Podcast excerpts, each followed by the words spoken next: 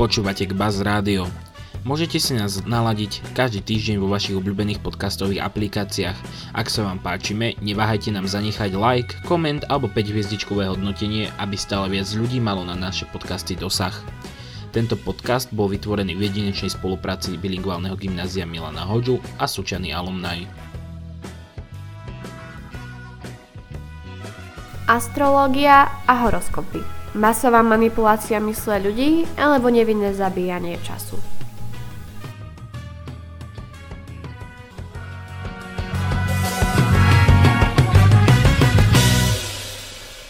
Každý z nás určite pozná svoje astrologické znamenie. Je to ako nutnosť. Každý to má vedieť. Či už ste Leu, Panna alebo Škorpión a sledujete si mesačné horoskopy, určite poznáte ten uspokojujúci pocit, ktorý prináša nové vydanie. Práve z mesačného horoskopu, ktorý oznamuje dobré správy. Alebo možno dobrý pocit z ospravedlňovania vlastných nedostatkov a chýb, jedným zo znamením zvieratníka – tak je astrológia seriózna veda? Alebo je to nejaká hra na spájanie nelogických súvislostí, aby z toho konkrétni ľudia vyťažili? Ak áno, čo tomu predchádza a akým spôsobom je možné, že sa takýmto nezmyslom do, môžu upútať práve také veľké davy? Um, na to sa spolu zamyslíte so mnou v dnešnej dávke filozofovania nad absurdným a konkrétne či je to naozaj vo hviezdach. Všakže, pán Habera. Je to vo hviezdách, je to vo hviezdách, proste na všetko máš jasnú odpoveď. Takže pobavila som sa a po malej hudobnej vsúke môžeme začať prvom rade musím spomenúť, že moje nasledujúce myšlienky a závery sa vzťahujú práve na najrozšírenejšiu formu astrologického veštenia a to je zvieratník alebo zodiak. Myslím si, že následujúce princípy, ktoré spomeniem, sa dokážu aplikovať aj do iných odborov astrológie, avšak je potrebné si to do začiatok takto ujasniť a povedať. Takto. Čo je pre nás zo začiatku taktiež potrebné povedať si, je, čo konkrétne astrológia zahrňa keďže mnohí ľudia sa väčšinou nedostanú do jej hlbších rovín a myslia si, že majú vo všeobecnosti len jedno znamenie a tam to končí. Čo však nie je celkom pravda. Aká je teda odborná definícia astrológie? Astrológia je veľmi starý odbor, ktorý hľadá vzťahy a súvislosti medzi postavením nebeských telies a aktuálnymi minulými či aj budúcimi dejmi na určitom mieste Zeme. Najčastejšie sa zaoberá práve učovaním budúcnosti, ktorá nás ľudí zaujíma najviac. Či už za cieľom zmeniť ju, alebo sa na ňu pripraviť. Astrologmi je opisovaná ako veda s presnými pravidlami. Táto veda sa vyvíjala spolu s astronómiou, avšak astronómia alebo astronómovia všetky astrologické teórie vyvracajú a vo všeobecnosti je, je proste skôr považovaná za pseudovedu. Väčšina jej smerov je založená na zverokruhu a domoch. Plus jej najčastejším produktom je práve horoskop. To je predpovedanie budúcnosti osob, ktoré sa narodili v jednom z 12 znamení. Avšak profesionálny astrologický horoskop vyzerá úplne inak ako bulvárne horoskopy z EMI. Ale k tomu sa dostaneme neskôr.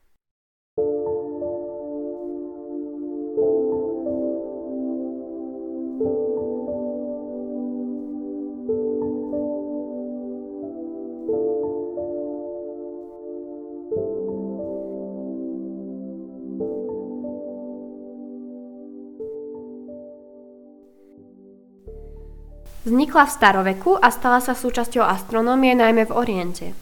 Pri neskoršom zbližovaní kultúr sa postupne vypracovali celé sústavy dobrých a zlých vplyvov hviezd v závislosti od ich postavenia k horizontu, slnku a mesiacu. Taktiež sa riešilo postavenie podľa 7 pohybových svetiel a taktiež všetkých ich mesiacov a planet.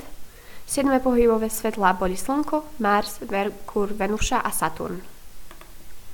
V dnešnej dobe sa už spektrum pozorovaných planet rozšírilo. Uh, celá astrológia sa točí okolo 12 rovnakých častí, do ktorých sa delili, delili rôzne úseky týchto planet v určitom čase. a z tohoto vyplynulo 12 súhvezdí zvieratníka, ktoré sa používajú dodnes. Baran, bík, blíženci, rák, lev, panna, váhy, škorpión, strelec, kozorožec a vodnár a ryby. Planéty a súhvezdia majú svoje charakteristiky odvodené predovšetkým od ich názvov. Kombinácie poloh medzi rôznymi planétami dávali bohatý výber kombinácií dobrých a zlých vplyvov. Taktiež záviselo od pohybu nebeských telies, konkrétne v čase narodenia človeka alebo iných významných okamihoch života. Niekoľko minút som spomenula astrologické domy. Každý z nás sa narodil v určitú hodinu a dátum. Podľa postavenia planét môže astrológia zistiť, ktoré planéty nás ovplyvňujú v určitých oblastiach života – Týchto domov je tiež 12 a každý z nich ovplyvňuje inú sféru človeka. Každý dom musí byť v inom astrologickom znamení, alebo môže byť v inom astrologickom znamení. Znamenia sa môžu opakovať, ale jeden dom nemôže mať dve znamenia. Je to preto, lebo keď astrolog, keď vám roz, zostaví vlastne ten horoskop, vidí zvieratník ako kruh kde má každý dom a každá planeta ako keby priestor len na jedno znamenie.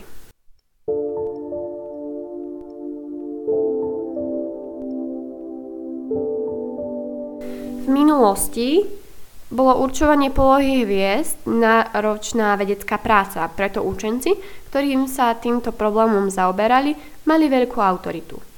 Na základe pribúdajúcich skúseností s pozorovaním poloh hviezd v čase historických udalostí, napríklad narodenie Ježiša Krista, prispôsoboval sa i systém predpovedí. Keďže však pohroma pre jeden národ znamenala víťazstvo pre iný, nikdy sa nedosiahla úplná jednotnosť výkladu poloh hviezd.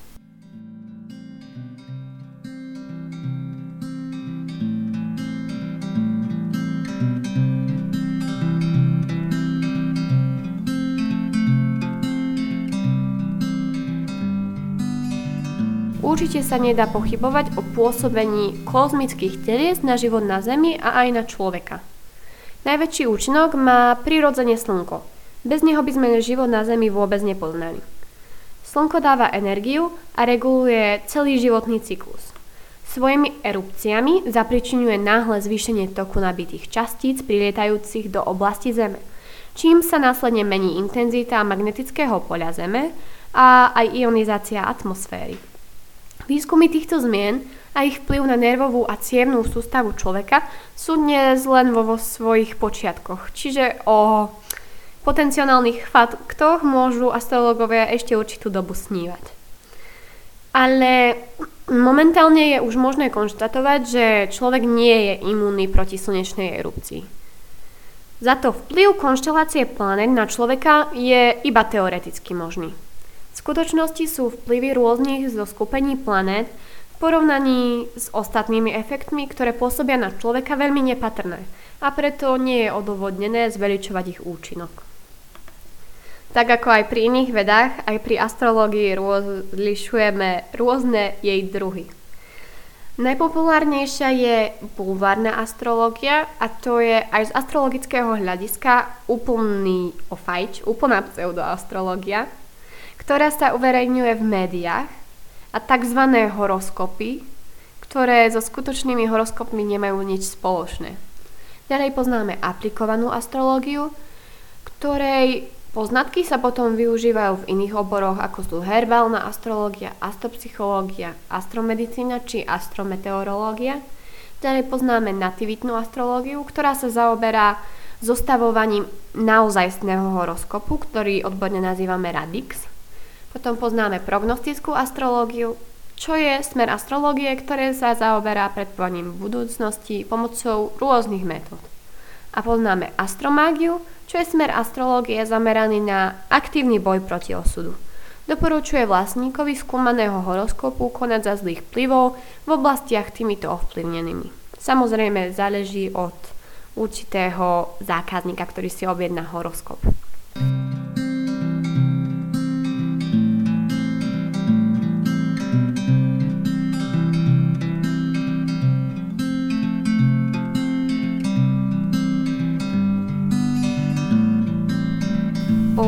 Tomto dlhšom opise a zhrnutí pojmu astrológia sa už môžeme ozajstne dostať k pointe tejto mojej, kvázi nazveme to reči.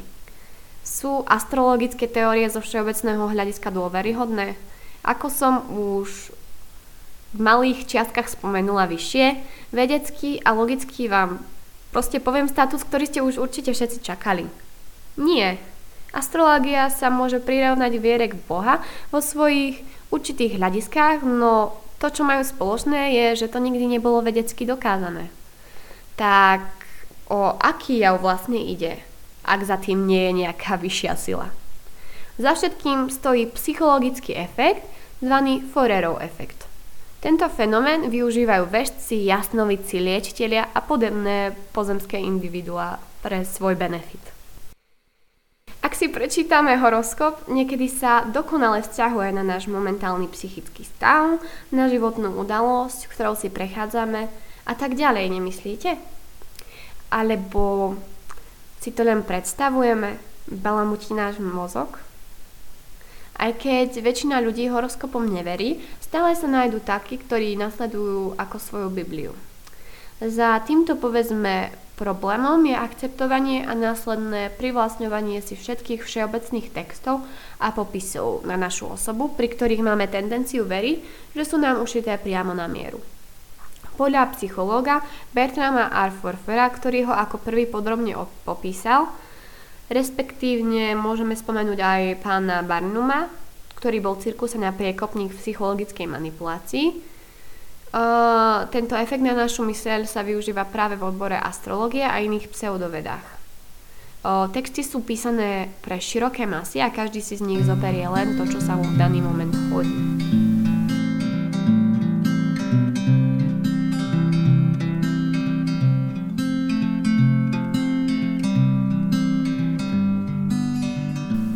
V roku 1948 uskutočnil Bertram Forer test s Forerovým efektom na svojich študentoch. 50 z nich dal do rúk test osobnosti, ktorý mali vyplniť a na jeho základe mal neskôr pre každého pripraviť unikátny osobnostný profil. Ten mali hodnotiť na stupnici od 0 až do 5. 5 je pre najpresnejší. Realita bola však mierne odlišná.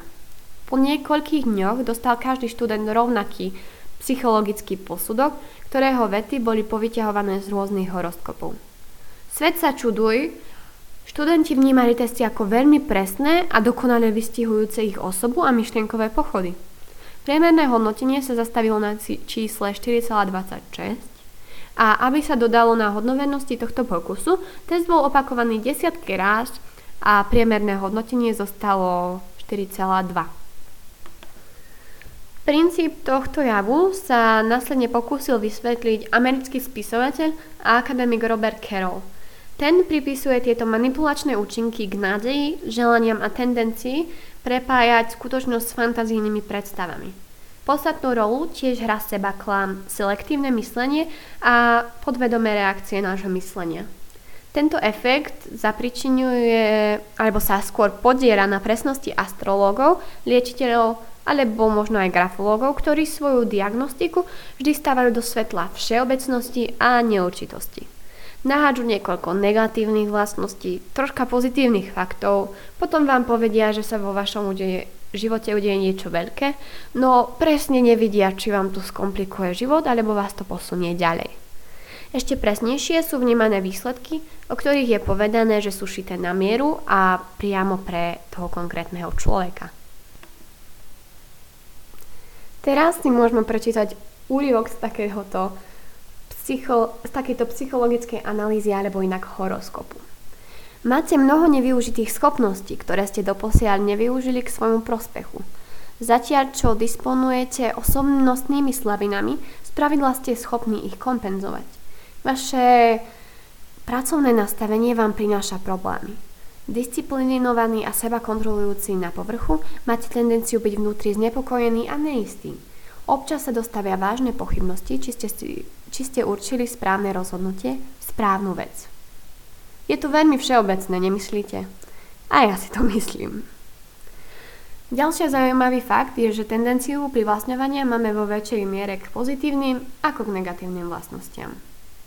Ďalšia zaujímavosť je, že osoby s vyšším spoločenským statusom majú menší problém akceptovať negatívne hodnotenie.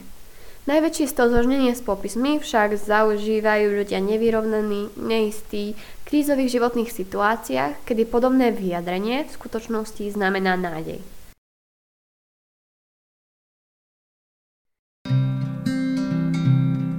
Takže ak si budeme na budúce čítať horoskop, ktorý nám hovorí o nejakom rozchode, blížiacej sa nemoci alebo proste nešťastí, spomeňme si, že je to len tak skutočné, ako si sami pripustíme. Ja osobne neviem, či sa budem riadiť závermi z tohoto môjho malého výskumu, keďže pre mňa je astrológia obľúbená forma prokrastinácie. Um, dúfam, že sa ti môj dnešný podcast páčil a určite si nás nalaď aj na budúce. A ak máš zaujímavý nápad a tému, ktorú by si rád videla v audio forme, kľudne mi napíšte.